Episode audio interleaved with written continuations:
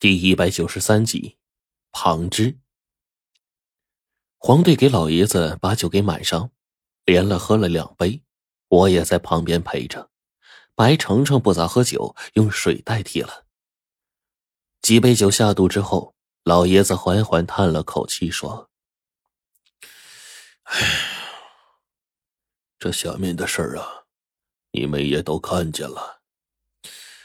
我呀。”原本以为等我死掉，这里的秘密就都绝了，却没想到。所以说，您的确姓高，对吗？皇帝忽然这么问。老爷子自斟自饮了两杯，回头看了我们两眼，终究换了一副平时的模样，不再推脱了，说：“我的确姓高，我祖上啊也很有名。”说来呢，你们能从下面上来，自然也是有些本事和能耐的，肯定也听过他的名字。那是明末高自定。老爷子缓缓说出这五个字，可是“高自定”这三个字就像是一座大山一样，瞬间横在我们的面前。没来由的，我跟黄队都对老爷子另眼相看起来，竟不成想，他竟然是辟地仙师高子定的后人。那我忽然也明白过来，那那这里的事儿跟辟地仙师有关。这里本来是明朝一个大人物的埋骨处，因为种种原因，他的野心。一直得不到实现，郁郁而终了。唉，纵观他的一生啊，也是个风云人物了。可谁能想到，风云人物也死了？那他是谁呀？一向活泼的白程程，这个时候被吸引过来，遇到自己感兴趣的话题，他尤其喜欢追问。因为地下有一座恐怖的地宫，对于这地宫的主人，或许我们都想知道吧。不提也罢，他这名号啊，可有可无。这下方的一切从明初就开始挖建了，可孰料啊，却成全了他人。曾经啊，那个挖建地宫的主人搞起了很大的排场，可是啊，他的守灵人。最后几乎灭族了，到头来鸠占鹊巢，尸骨被移走，却在里面葬下了另外一个人。高老爷子说完这句话，我心想：在明初，谁能有这么大手笔啊？鸠占鹊巢，然后将后人尸体移入墓穴，坐享其成。况且这底下还这么邪异。如果说有这本事的人，大概也只有高老爷子他们祖上那位辟地仙师高子定了。果不其然，高老爷子开始把这件事情娓娓道来。这鸠占鹊巢的手段，自然是我祖上做的。当时啊，是明朝末年了，都这底下的皇宫啊，已经存在了两百多年。祖上连同这地宫中沉睡了两百多年的大人物一起给掀翻了，在其中安上了另一人的尸体进去，享受着地底下的风水气运。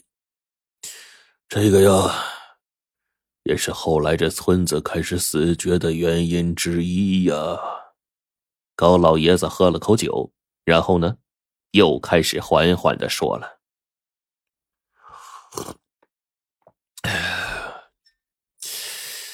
这村子呀，原本都是姓徐。哎呀，他们是原本的守灵人，因为祖上鸠占鹊巢，他们守灵不力，导致诅咒延伸，一点点的就开始消亡了。我父母这一脉，严格来说是作为高家支脉被派到这里的。后来呢，村子里陆续来了很多外姓人，但是啊。这村子里徐姓的守灵人越来越少，一个大家族最后全都泯灭了。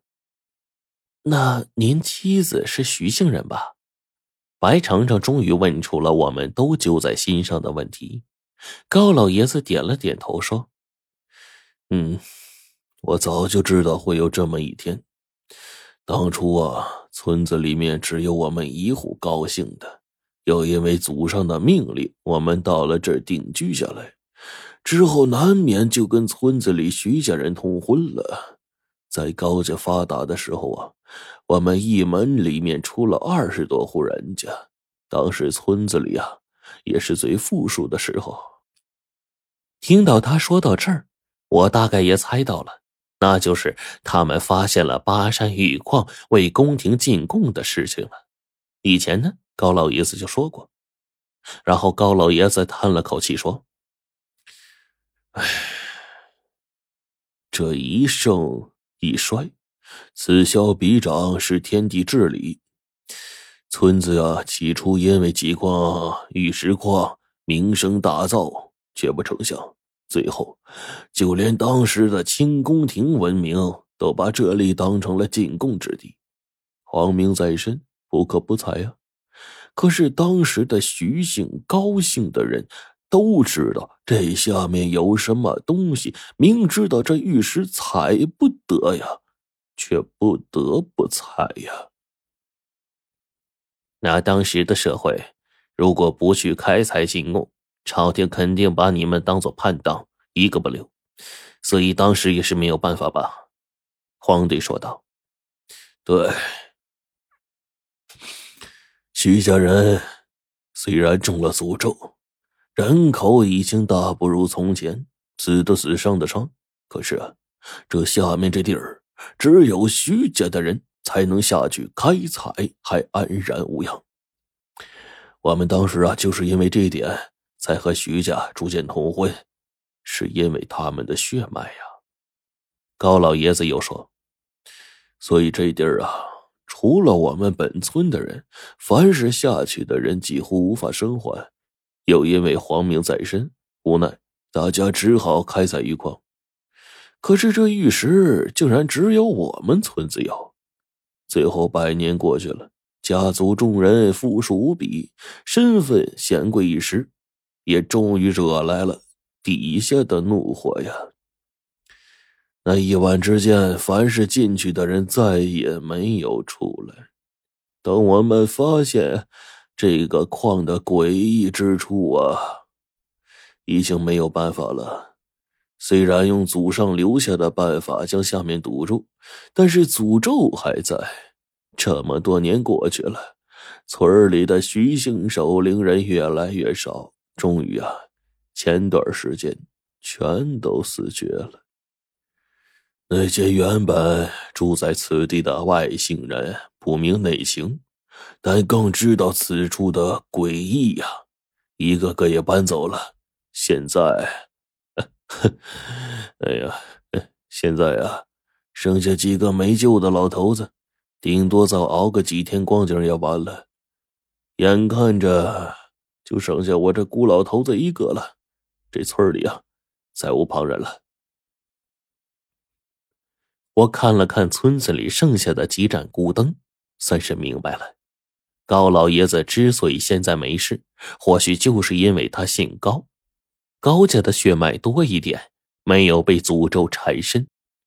我曾听胡老道说过，但凡守灵人的话，是必须要向墓主人发誓的，不然这些后代守灵人坚守自盗，那对墓主人来说将是一个恐怖的事情。所以呢，这些守灵人一般都被许以丰厚条件来守灵，但是绝大多数都必须签下生死书，也就是类似于现在的合同之类的。其中基本的条例就是，作为守灵人坚守自盗什么的啊，最后死无葬身之地等等。严格来说，数百年前清朝那会儿，徐家那些人挖矿虽然是迫不得已，但最后越挖越多，也是破坏了规矩。加上之前辟地仙师明末那会儿已经把原来地宫主人给换了，更加的令徐家。诅咒临身，他们的境地自然不会太好。如此一来，延续了这么多年，一个大家族最终绝后，那也是意料之中的。只是，我忽然问向高老爷子：“您祖上辟地仙师当年又是受谁的嘱托呀？把一个死人埋在这点儿，而且你们还要来这里守着呀？”老祖们当时啊，被誉为仙人下凡，他的事我怎么能猜得透啊？不过呢，他倒是没受谁嘱托，而是自己做成这件事儿。至于我们守在这儿。只是家族的遗秘，不可告知。眼看到了关键时刻，谁曾想这老家伙快进棺材板了，还来了一句家族遗秘，这把我们的嘴给堵上了。我无奈的摇了摇头啊，以为从这老爷子嘴里也问不出来什么了，但是却不成想，这个时候高老爷子也问出了另一番话。我告诉你们一些你们不知道的。